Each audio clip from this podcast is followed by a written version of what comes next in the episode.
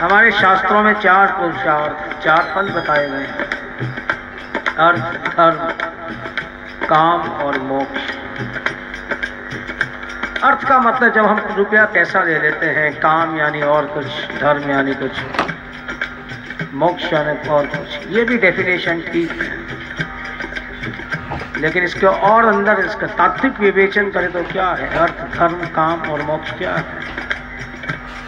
अर्थ का मतलब क्या? मीनिंग अपन पूछते हैं इसका अर्थ क्या इसका मतलब क्या इसका मीनिंग क्या धर्म यानी स्वभाव और काम यानी काम वर्किंग स्टाइल क्या है? ईश्वर का स्वभाव क्या है? उसके काम करने की पद्धति कैसी है?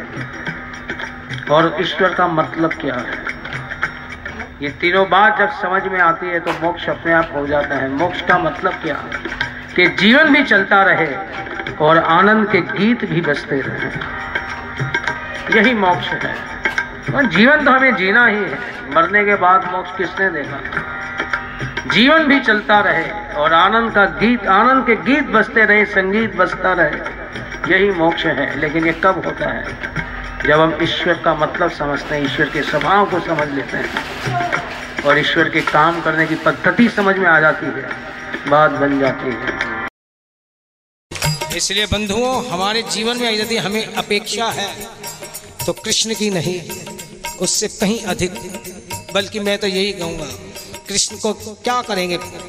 सामने आ जाएगा तो कह देगा वरदान मांग ले। कुछ मांग लिया तो उन्हें जाने का मौका मिल जाएगा। इसे जब भी जीवन में परिवर्तन आया तो कृष्ण से नहीं आया कृष्ण प्रेम से आया। वाह। राम जी के सामने सारे राक्षस थे। कहते हैं कि उनके दर्शन से सब कुछ बात बन जाती है। एक राक्षस भी सज्जन बना क्या जवाब दो। सब राक्षस के राक्षस ही रहे। मारकर प्रभु ने सबको मुक्ति दी। वो बात एक अलग है। तो उसके पास छोटी से छोटी कोई चीज़ है तो वो मुक्ति अपनी भक्ति या प्रीति नहीं देता वो। चलो, किसी ने कहा कि भाई दर्शन में बात नहीं, लेकिन उसके स्पर्श में तो है। कृष्ण बनकर मुष्टि और चाणूर के साथ मल्ल युद्ध किया उन्होंने। वो भी राक्षस के राक्षस है, सज्जन बने क्या? यानी दर्शन से भी बात नहीं बनी, स्पर्श से भी बात नहीं बनी। मारने के बाद उनको भी मुक्ति दी। है, जीते जी कोई सज्जन नहीं बन पाया। जीते जी, यदि डाकू से कोई वाल्मीकि बना है तो वो प्रेम की वजह से ही बना। कोई ईश्वर नहीं आया उनके सामने। बस एक नाम का आधार पकड़ दिया और नाम में ये गुण है कि ईश्वर का प्रेम जीवन में अपने आप छलकने लगता है।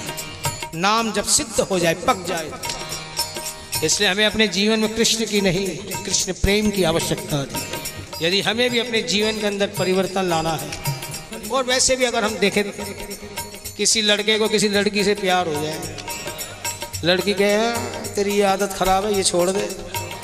माँ बाप बेचारे बचपन से जवानी तक समझाते रहे, नहीं छूटी और उसके एक बार कहने से छूट गई। क्या है? ये प्रेम में शक्ति है। प्रेम परिवर्तनशील है। परिवर्तन ला देता है जीवन के अंदर। जब एक अल्प से अल्प का प्यार जीवन में इतनी बड़ी क्रांति ला देता है तो उस असीम का प्यार क्या नहीं करवा सकता?